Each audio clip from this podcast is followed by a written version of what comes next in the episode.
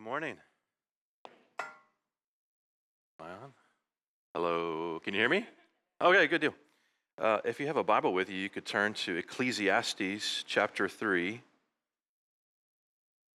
Ecclesiastes 3. If you're uh, somewhat new to the Bible, you find the book of Ecclesiastes in the Old Testament.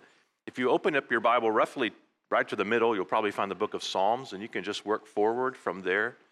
Psalms, Proverbs, and then you'll find the book of Ecclesiastes. I do have one uh, order of correction that um, i find significant to point out. It must be an old, old bio. My wife and I have been married for 27 years. I know that when he said 23 years, I'm sure it hit her brain like there's a missing four years in our relationship. Um, so I'll, I'll, let you know right away 27 years. Uh, while you're finding Ecclesiastes chapter 3, I want to tell you about a man by the name of Jerram Barrs. He's a literary scholar, a biblical scholar.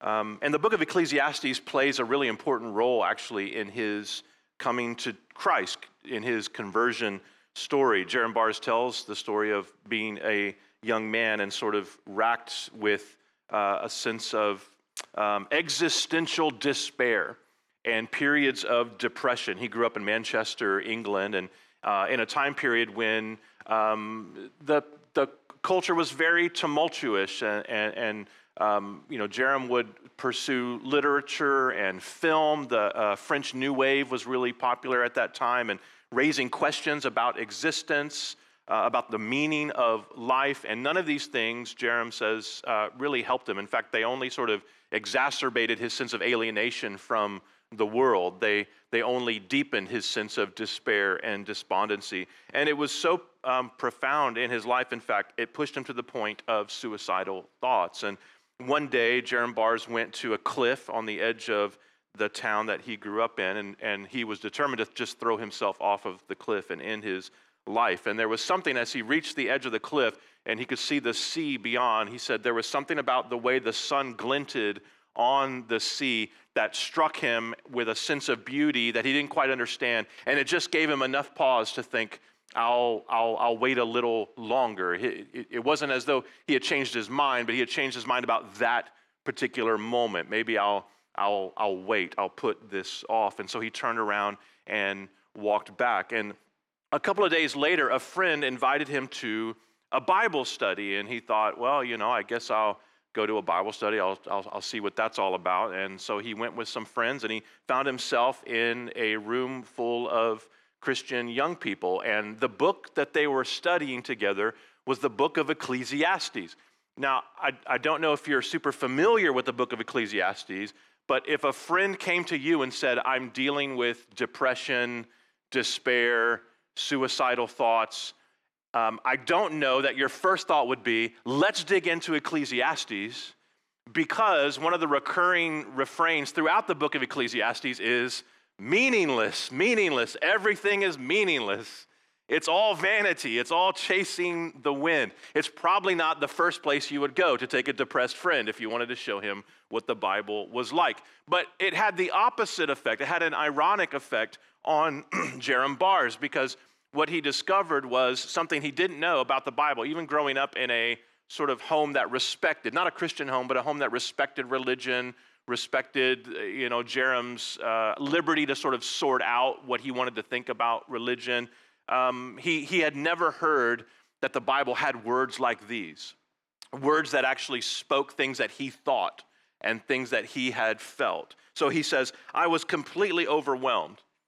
He says, I'd gone to church as a little boy, and my parents had actually prayed with us every night and read Bible stories to us. But they would always say, We don't believe this is true. We want you to make up your own mind. I, of course, thought, Why should I believe this is true if they don't?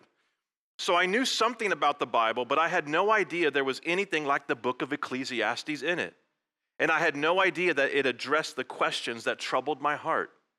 I had thought of the Bible as most of the people in the culture thought about it in the mid 1960s, as a set of fairy stories, which weren't really about the actual world at all. Certainly nothing true in it. But here was my friend Michael reading Ecclesiastes, and it was describing exactly what I was thinking and where my life was at a time. Ecclesiastes has been my favorite book of the Bible ever since. So Jeremiah knew about religion, he knew about church. What he didn't know was that God's word speaks to the reality of his inner life, the truth about the human condition. And that's what the book of Ecclesiastes does. It's, it's honest with us, it doesn't blow smoke. It's, it's about the painfulness of life, but also about our only hope amidst the painfulness of life. There is a hard honesty in the book of Ecclesiastes, and this hard honesty is on display in our passage today. So um, let's begin reading Ecclesiastes chapter 3, beginning in verse 1.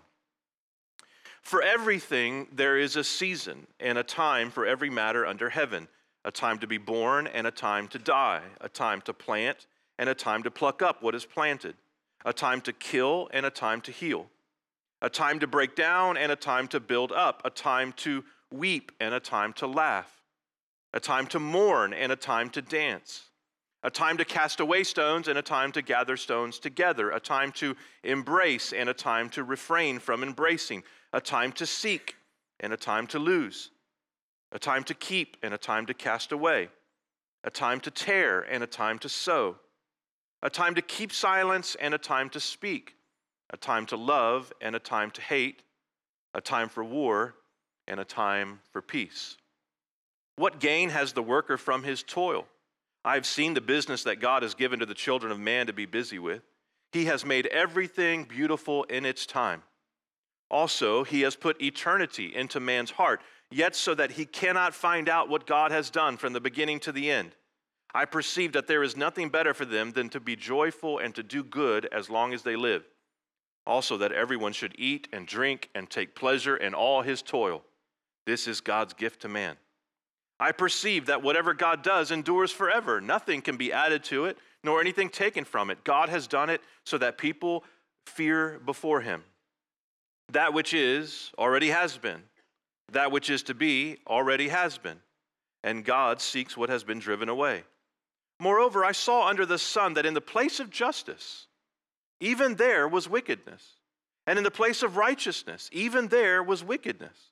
I said in my heart, God will judge the righteous and the wicked, for there is a time for every matter and for every work. I said in my heart, with regard to the children of man, that God is testing them that they may see that they themselves are but beasts. For what happens to the children of man and what happens to the beast is the same. As one dies, so dies the other. They all have the same breath, and man has no advantage over the beasts, for all is vanity. All go to one place. All are from the dust, and to dust all return. Who knows whether the spirit of man goes upward and the spirit of the beast goes down into the earth? So I saw that there is nothing better than that a man should rejoice in his work, for that is his lot. Who can bring him to see what will be after him? This is the word of the Lord. Heavenly Father, we do thank you for this word. We ask that you would bless this time we have together. Help us to see not just the brilliance and the beauty of, uh, of the scriptures, help us to see that, but not just that. Help us to see through the scriptures the glory of your Son, Jesus Christ. We cannot be changed without that vision in uh, our spiritual eye. And so we ask for that, and we pray all these things in His name, the name of Jesus. Amen. Um, the most familiar part of this book, of course, is probably this poem that begins Ecclesiastes chapter 3. It's been recited on countless occasions. Most famously, this may be a little bit before some of y'all's time, is most famously turned into a song by folk singer Pete Seeger and was later turned into a hit song by the band The Byrds. And the Byrds version, uh, which I probably hear once a week, this will date me, I'm sure, uh, on my 60s on 6, on my satellite radio. Listen to the 50s on 5, 60s on 6. Anybody else? Nobody? Okay, anyway. Um, this song comes on pretty regularly on 60s on 6. It contains the added refrain um, the Byrds have put in there, or Pete Seeger put in there turn, turn, turn to everything, turn, turn, turn. Um, along with songs like Bob Dylan's The Times They Are a Changin' and, and, and, and, others of that era, um, this poem, in the form of the folk song, has become kind of the enduring soundtrack of societal transition in America, of generational change. Um, I'm not a child of the 60s, but I'm a child of the 70s and 80s. In the, in the 80s, there was the classic sitcom The Wonder Years. And The Wonder Years, which takes place in the 1960s, begins its very first episode The very first episode of the show begins with the Byrds turn, turn, turn, and these words from Ecclesiastes. And while Solomon, who most of us think wrote this book of Ecclesiastes, um, he's not exactly a folk singer. You know, his father was a singer of some kind, his father David. Um, but he is kind of, Solomon is kind of the folk singer of the Bible, right? Um, the book of Proverbs, which Solomon also wrote, is like um, if your dad gave you a stack of note cards with words of advice, you know, a word of advice for every day. That's kind of what Proverbs is like. Ecclesiastes is like if your dad was Bob Dylan, okay? Solomon is here reflecting on the reality that the times they are a changing. In the poem of verses 2 through 8, he is reflecting on the constant turning of human toil, of human effort, and, and, and even of human life itself. There is a time for every matter, he says in the introduction of verse 1. Basically, it's always time for something. And in the beginning of verse 11, he says, He, meaning God, has made everything beautiful in its time.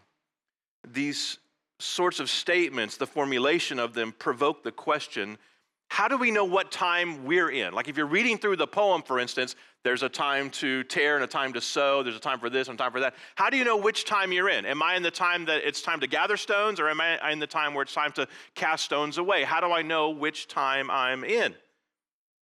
How do we know whether it's time to, to uh, tear down or to build, right? If you want to live life on God's time, should we be trying to discern the times? Discern what occasion this is, what's appropriate for this season, for today, for the here and now, what time is it?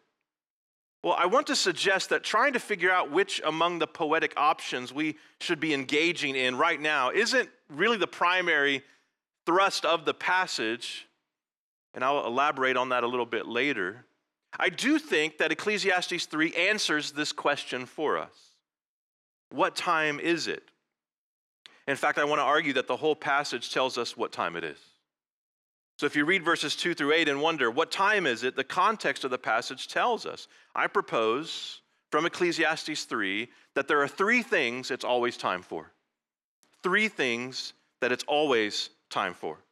No matter what the day it is, no matter what the time of day is, and the first thing is this it's time to enjoy God's gifts. It's always time to enjoy God's gifts.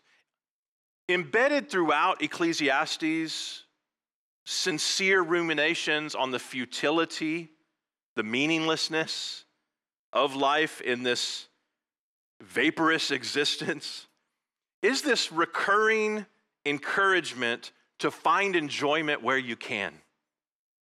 In his little guide to Ecclesiastes, uh, the biblical scholar Russ Meek points out that no less than six times does Solomon tell us that he's ready to enjoy food, work, drink, his spouse. He does it here in verses 12 and 13. I perceive that there is nothing better for them than to be joyful and to do good as long as they live. Also, that everyone should eat and drink and take pleasure in all his toil. This is God's gift to man. Life might feel pointless sometimes, but there are always occasions for enjoyment. Life isn't long, but we can focus here and there on the, on the little things that help make life worth living food and drink, even the works of your hands, your efforts. Those are gifts from God to be enjoyed. We just have to have the eyes to see them and the inclination to enjoy them. I, I need this help, especially uh, when it comes to yard work. I don't know if you have yard work in your past or present. I, I hate mowing the yard. I've always hated mowing the yard. Um, my first after school job when I was in high school was um, uh, as a maintenance man for uh, my local church, which, if you know me at all, you, you, would know is hilarious. I'm not the handiest person in the world. Um, and so they wouldn't let me fix things because I couldn't really fix things. But they would say, well, you can't really break grass, right? In fact, we want you to cut it. So I would cut grass in the Houston, Texas summer heat for hours and hours every week.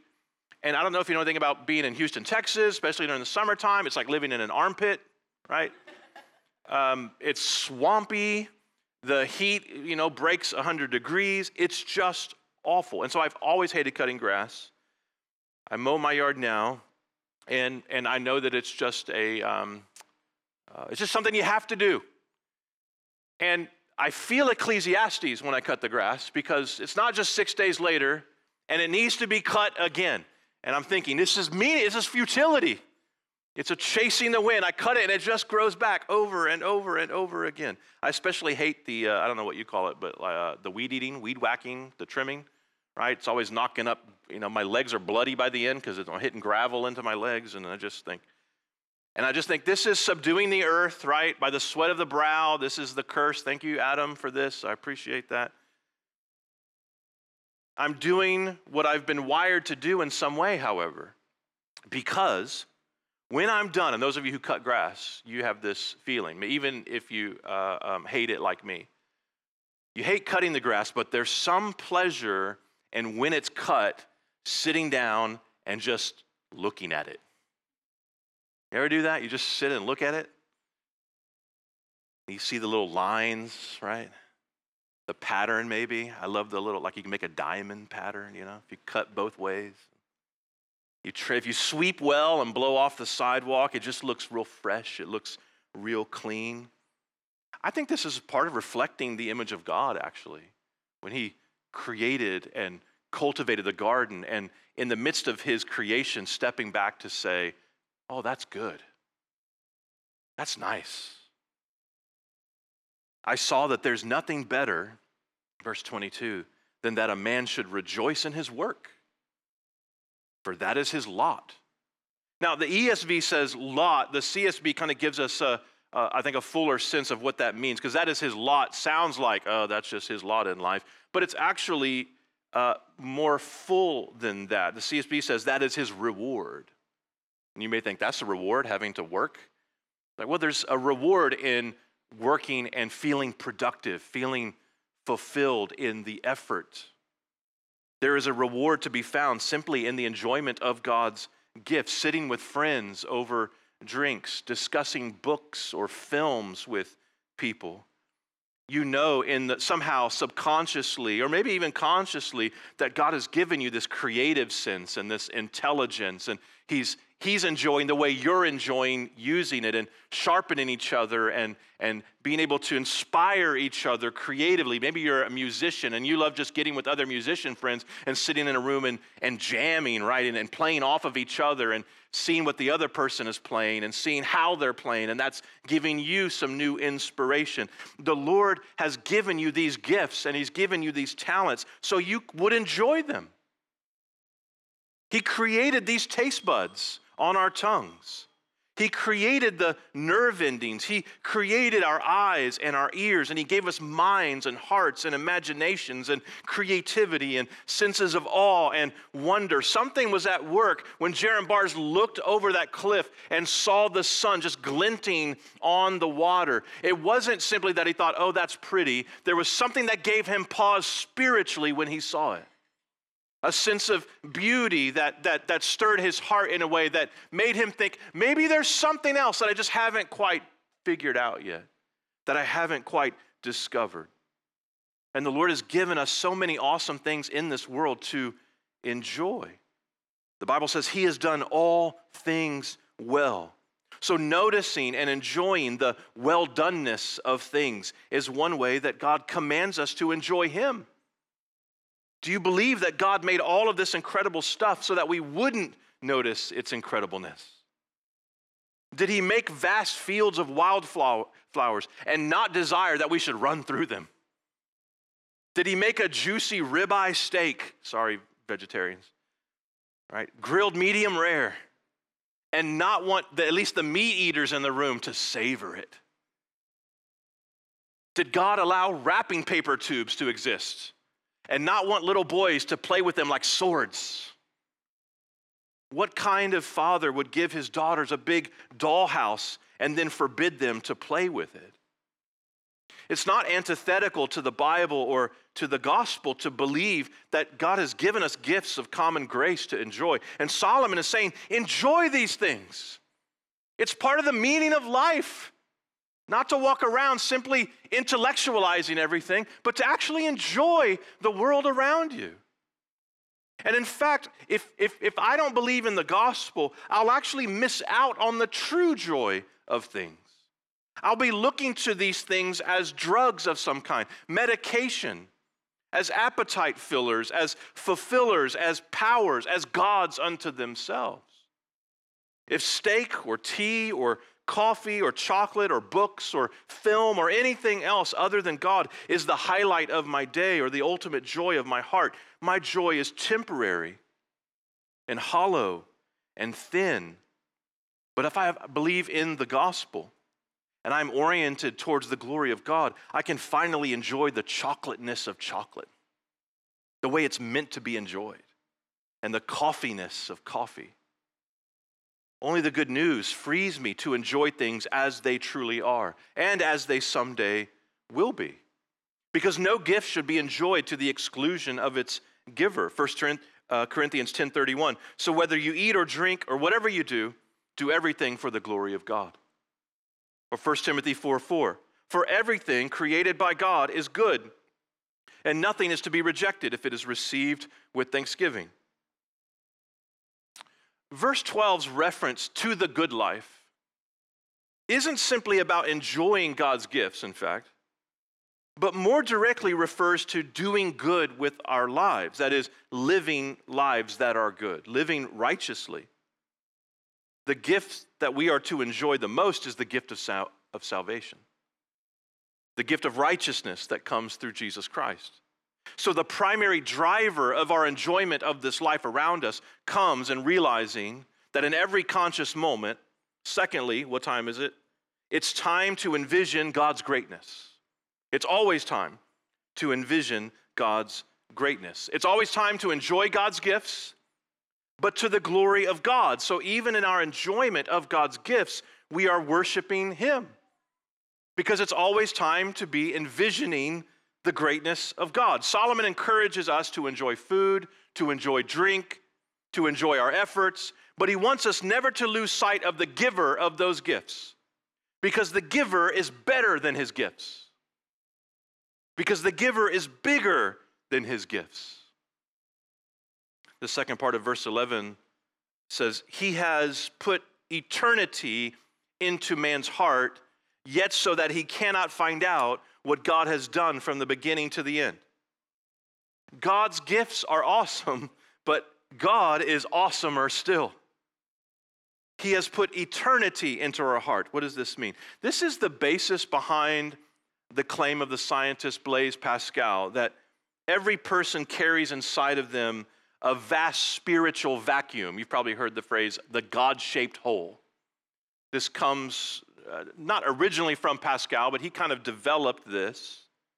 And the idea is this no gift can satisfy us like the gift of the giver himself because we have the need of the satisfaction of God himself. The hole in our hearts, the spiritual vacuum, is God shaped, and therefore only God can fill that void. We see from before Ecclesiastes 3 and even after Ecclesiastes 3 that Solomon is like an older man looking back on his young self and trying to help young people in particular avoid the mistakes that he made. Solomon was king, Solomon was rich, Solomon had all the women in the world that he wanted, he had all of the um, opportunities that he wanted.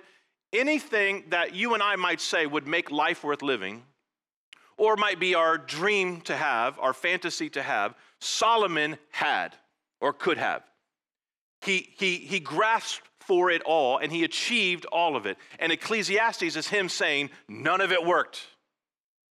None of it filled that void in my heart. It's like you've got outer space inside of you and, and trying to fill that with any created thing in the world a job, an activity, a creativity, romance, whatever it is. It's like throwing popcorn into outer space. It can't even come close to finding purchase, to filling that void. And so Solomon is helping us to see even the good gifts that come from God that we're told that we can enjoy, even those things cannot fill the eternity that's in our heart. Only the eternal can fill it. Pascal put it this way what else does this craving and this helplessness proclaim but that there was once in man a true happiness, of which all that now remains is the empty print and trace. This he tries in vain to fill with everything around him, seeking in things that are not there the help he cannot find in those that are, though none can help, since this infinite abyss can be filled only with an infinite and immutable, that is, unchangeable object. In other words, by God Himself. What this ache, this longing, this unfulfilled vastness inside of us ought to do is drive us into submissive wonder and worship of our omnipotent, omnipresent, omniscient God. Verse 14 I perceived that whatever God does endures forever. Nothing can be added to it, nor anything taken from it. God has done it so that people fear before him. What time is it? It's, it's time to be in awe of God. It's time to be in awe of God. It's time to envision his greatness. Where Solomon goes next only underscores the sheer greatness of God. He contrasts it with the small place of man in the grand scheme of divine things. Verse 16 Moreover, I saw under the sun that in the place of justice, even there was wickedness. And in the place of righteousness, even there was wickedness. What is he remarking on? As much as things change in the world, they really stay the same, don't they? He's talking about injustice in the world. And not just in the places where you would expect there to be justice. That's ironic and, and tragic in and of itself. The place where you expect justice. In the places of law, in the places of law enforcement, he sees wickedness. He sees injustice where justice is supposed to be, where justice isn't blind, where the guilty go free and the innocent are imprisoned, where judges are corrupt and lawyers bend the truth and the law itself becomes relative and malleable. But he also sees injustice where? At the place of righteousness. If you can't find justice in courtrooms or places of government, maybe you can find it in places of religion or heavenly minded places. And Solomon says, there's wickedness in those places, there's wickedness in the churches. If we can't go any place without finding wickedness, where do we find justice? Verse 17 I said in my heart, God will judge the righteous and the wicked, for there is a time for every matter and for every work. God can judge righteously because God is just. God is utterly devoid of wickedness because God is holy. God does not toil and he does not fail. He is high and lifted up. He is not like us, and we are not like him. I said in my heart, verse 18, with regard to the children of man, that God is testing them that they may see that they themselves are but beasts. For what happens to the children of man and what happens to the beast is the same. As one dies, so dies the other. They all have the same breath. Man has no advantage over the beasts, for all is vanity. All go to one place. All are from the dust, and to dust all return. Creatures are made of, out of dust, made out of dirt. You, me, monkeys, lions, whatever. We are created things but the Creator has always been. He has no beginning, nor does he have an end. He has always lived, and he will never age. Unlike us, he does not erode or decay. Verses 2 through 8, this poem in this chapter is a picture of just constant change. The world is constantly changing, even as it stays the same. There are ups and downs, good times, bad times. The seasons of life come and go, an endless cycle that's always bringing change with it. But God never changes, He never changes. I've stared at this poem in verses 2 through 8 for a very, very long time trying to discover some undiscovered pattern in it, which just tells you a little bit about my pride and my arrogance that I would find something that no scholar over 2,000 years has found. But I just thought, let me give it a shot. I stared at it. I, do you remember those? Um, I guess some people still have them. You used to go to the mall when they had malls, and they had those those weird computer generated pictures that just look like squirrely, colorful lines, but like if you looked at it just right, you could see an image somehow in it, right? You got to squint just right. Oh, it's like a dragon on a sailboat, you know, and you get mad that you can't see the dragon on the sailboat. Kind of staring through. And people are always like giving you advice, you know? Like you, you, you got to look at it, but not really at it. You got to look through it. Like, what even does that mean? You got to focus, but also not focus at the same time, and then you can see it. There's always some kind of trick. Well, I did that with this poem. I'm like staring at it, staring through it, like squinting my eyes. Maybe if I find the right trick, I'll find some sort of pattern in it. And I, I don't know that what I see in it is exactly what I was expecting, but there is a pattern to it. Despite its portrait of constant change, the, the chaos of doing and undoing, of becoming and unbecoming, the apparently pointless cycle of life and death and the futility of peace, constantly giving way to war. We feel that futility constantly, don't we? There is an embedded beauty somehow for those who have the eyes to see. So, for one thing, the contrasts that are listed in verses 2 through 8 are composed in 14 lines of pairs. So, 28 items, so to speak. 14 and 28 are both multiples of 7, of course. And 7 is the biblical number symbolizing perfection. That's God's number. Now, full disclosure, uh, it was a commentary that gave me this bit of information. I did not discover that myself. So someone else already found that. But I think I did discern a pattern of sorts in that the poem consists of six contrasts or complements and another six contrasts or complements divided in the middle by two reversals. So there's six contrasts, and then there's two reversals, and then another six contrasts. So verse 5 says, Cast away stones, gather stones, embrace, refrain from embracing. That's what I'm categorizing as sort of reversals. So it's kind of a 626 pattern. And I wondered, is that intentional? I'm not a Bible code guy, but might have, I might have looked up the area code 626 to see is this some prophecy? It's not, by the way. And, and, and, I don't know, I don't have an answer for you. It might not mean really anything, but, it's a, but it is a pattern which tells me something. It tells me that there's a form to the chaos, whether I see it or not. The constant futile churning of life is expressed in Ecclesiastes 3 in a poem. Solomon just could have said, hey, it's all a mess. It's all changing constantly. It's terrible. Life is vapor. And he does some of that, but then he also says, hey, let me put this to you in some verse. Let me sing you a song. It's got some rhythm to it, it's got a pattern to it. What does this tell us? This tells us there's an author who is holding all of this mess together.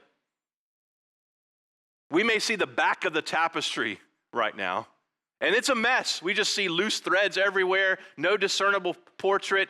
But in the by and by, we will see as that tapestry turns, oh, this is the picture he was creating through all of that.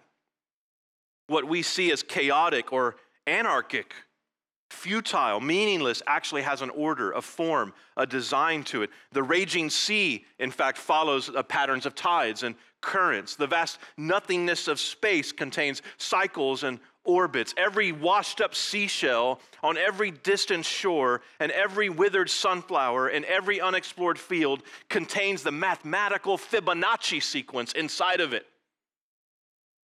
Our world is not ruled by chance. We're not subject to fate. Hebrews 1 tells us that Christ is upholding the universe by the word of his power. This means that as chaotic and futile as this world may seem, it's not out of control. It's under the sovereign control of the divine author of the whole story of creation, the whole story of humanity. Over all of the crazy ups and downs and ins and outs of life reigns the Lord our God, who alone is great and greatly to be praised. And here in the midst of Ecclesiastes 3, we're told to keep in our vision. Don't forget, don't take your eyes off of this, the glory of the one true God, just as we're told throughout all of the scriptures. His glory is greater than all things. Leviticus 22 32, you must not profane my holy name. I must be treated as holy among the Israelites. I am the Lord. Isaiah 55, verses 8 through 9, for my thoughts are not your thoughts And your ways are not my ways, declares the Lord. For as heaven is higher than earth, so my ways are higher than your ways, and my thoughts than your thoughts. Psalm 2, verses 2 through 4. The kings of the earth take their stand. The rulers conspire together against the Lord and his anointed one. Let's tear off their chains and throw their ropes off of us. The one enthroned in heaven laughs. Jeremiah 32, 17. Ah, Lord God, behold, you have made the heavens and the earth by your great power and by your outstretched arm. Nothing is too difficult for you.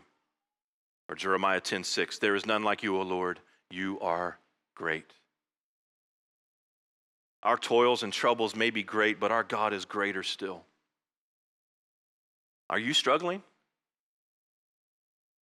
Having trouble making sense of life? Are, are you thinking, man, it's just, I get up in the morning, go to work, go to school, whatever, it's just the same thing every day. I don't feel like I'm making any headway. I, I, don't sense that there's any substance to what I'm doing. I don't sense any response to what I'm doing. Is, is what I'm doing making any difference in this life, in this world, or am I just like a hamster on a wheel? It's time to envision God's greatness.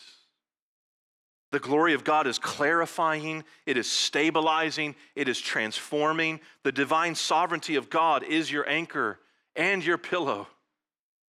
Acknowledging his control of the universe and his authority over your life is how you keep from going crazy.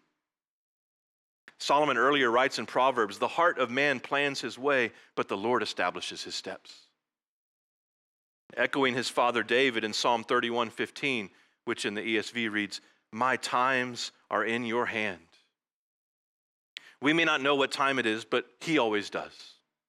And out of all the things he wants us to know it's time for, he most of all wants you to know that, thirdly and finally, it's time to embrace God's grace. It's time to embrace God's grace. The major problem addressed in Ecclesiastes 3 is not how we will know what to do with our lives practically, but how we'll know what to do with our lives spiritually. Solomon's primary concern here is not how we'll make it through the day, but how we'll make it through the last day. Verse 17 God will judge the righteous and the wicked. He is not like us.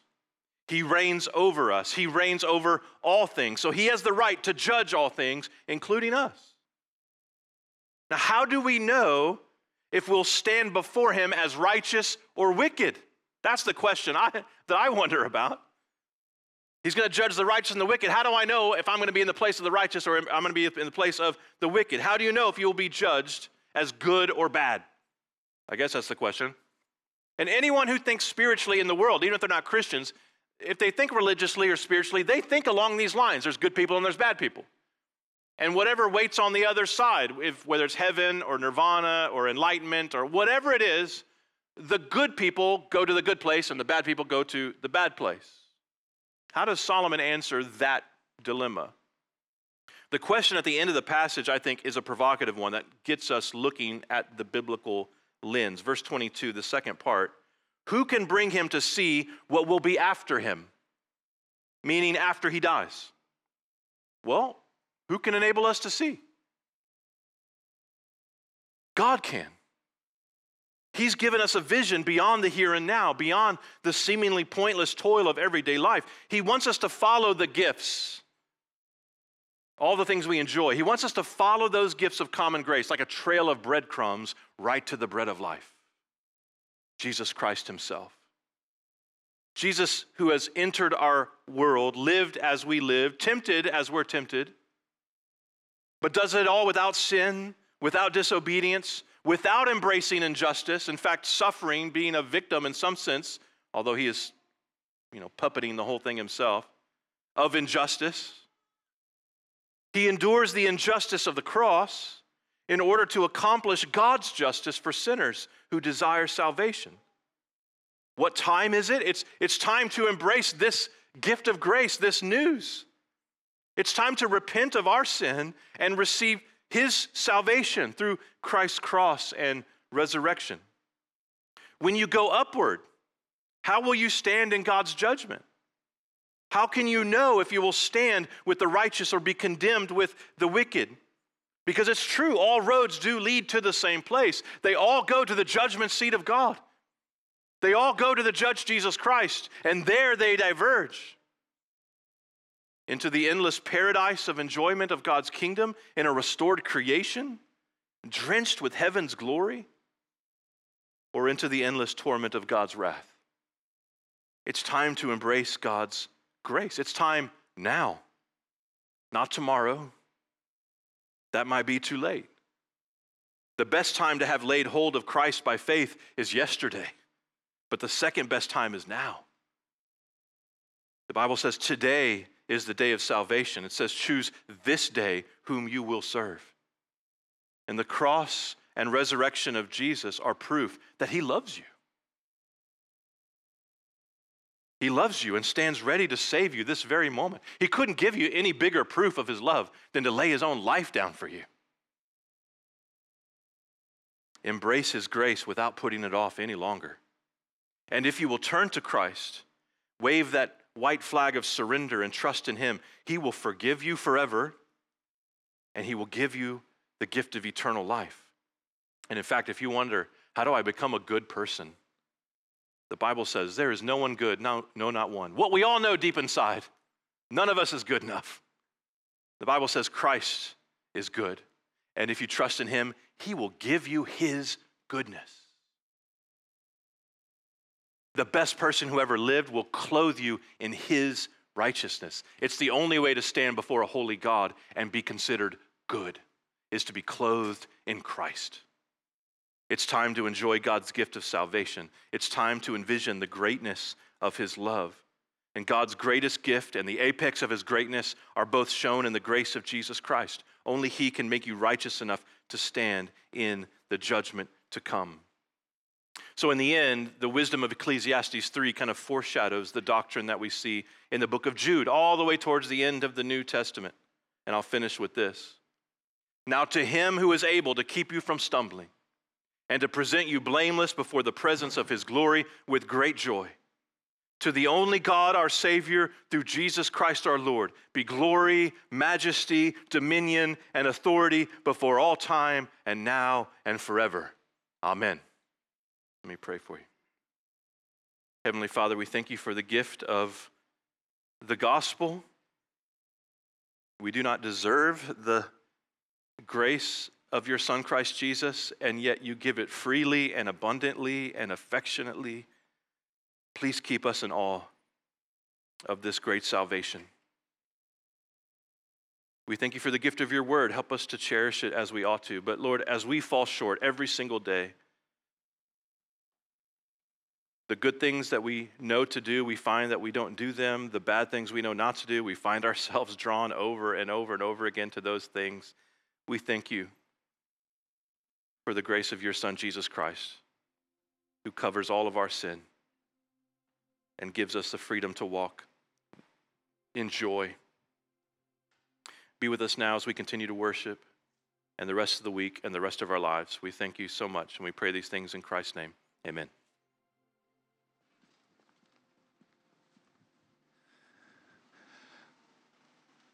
What a what a powerful word. Um, just a reminder for us of the sobriety of life. And I think sometimes, as, as Jared mentioned, our culture and the pace of our life, especially in an urban area, can be that we don't stop and think about these things often enough. And so, we're going to move into our time of response. Um, if you are a follower of Christ, you know where you stand with Him today. You've put your faith in Him, you've experienced new life in Him. Uh, we are going to invite you to take communion uh, sometime over this next song. You can come to one of our communion stations and take that. You can either t- take it uh, back to your seat or sort of step to the side and take it. Um, if you're not a Christian, don't know where you stand today, we're glad you're here. We hope this message uh, encouraged you, challenged you maybe in some ways to explore further what it means to, to believe in Christ. Um, we don't. That's that's part of our hope and desire as a church is that we would be a place that uh, p- people can come and explore what it means to follow Jesus. Uh, we'll have people over here by the window through the rest of the service to pray with you. You can mark on your connection card, drop that in the offering basket, and we'll follow up with you. Um, and uh, again, I'd love to meet any of you after the service is over. Let's go ahead and stand. I'll pray.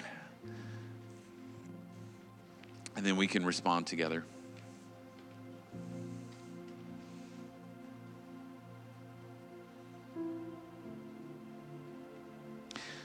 Jesus, we thank you that you have done everything that ever will be needed for us to be reconciled to the Father.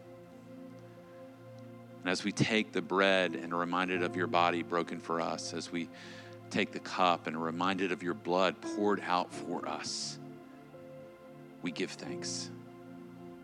We give thanks, we envision your greatness, and we rejoice in your grace today. May we truly encounter you afresh and anew, even as we take communion again. In your great name we pray. Amen.